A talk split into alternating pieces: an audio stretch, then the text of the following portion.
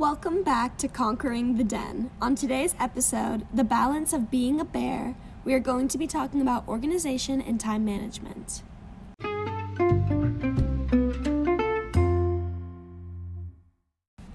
Hi, I'm Elle Wislowski. I'm Fiona Washburn. I'm Delaney Dickerson. And I'm Ella Walker. And, we are seniors at Creekview High School. We are here to talk to you about different approaches to creating a more cohesive lifestyle.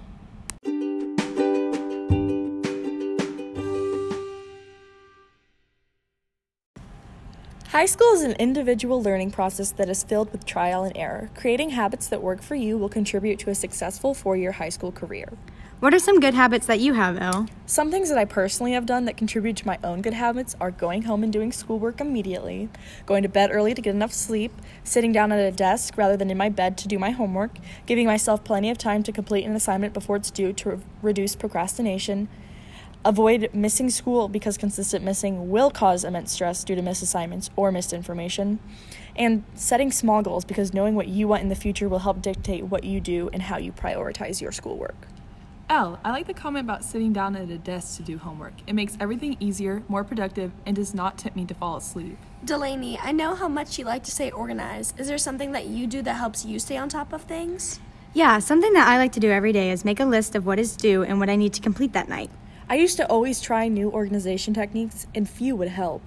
A lot of people struggle with not knowing which one to use. Most students just follow what their teacher suggests them, and that is why it helps to figure out which method of organization works for you.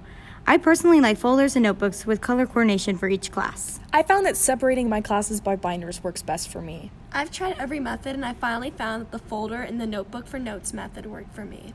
See, it just takes time to figure out which method works best for you.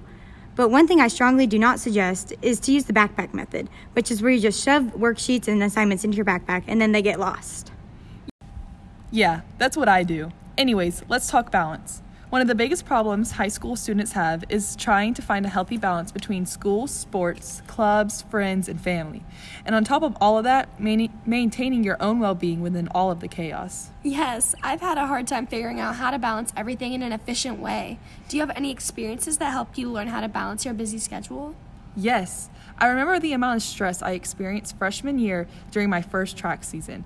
It was the most demanding sport I had ever played, and I was not prepared for the everyday practices after school, which meant less time for any other task I needed to get done.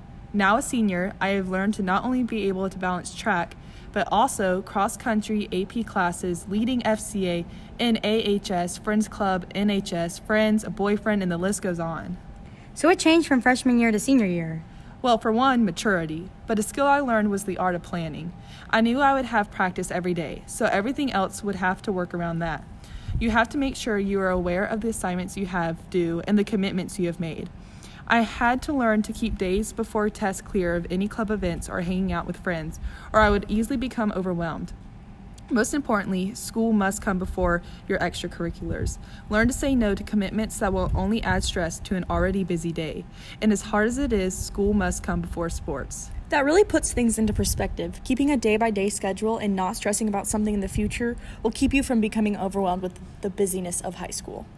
Expanding on Ella's thought about keeping day to day schedules is exactly how I've gotten through high school, if I'm being honest. It truly helps you stay organized and plan your day accordingly.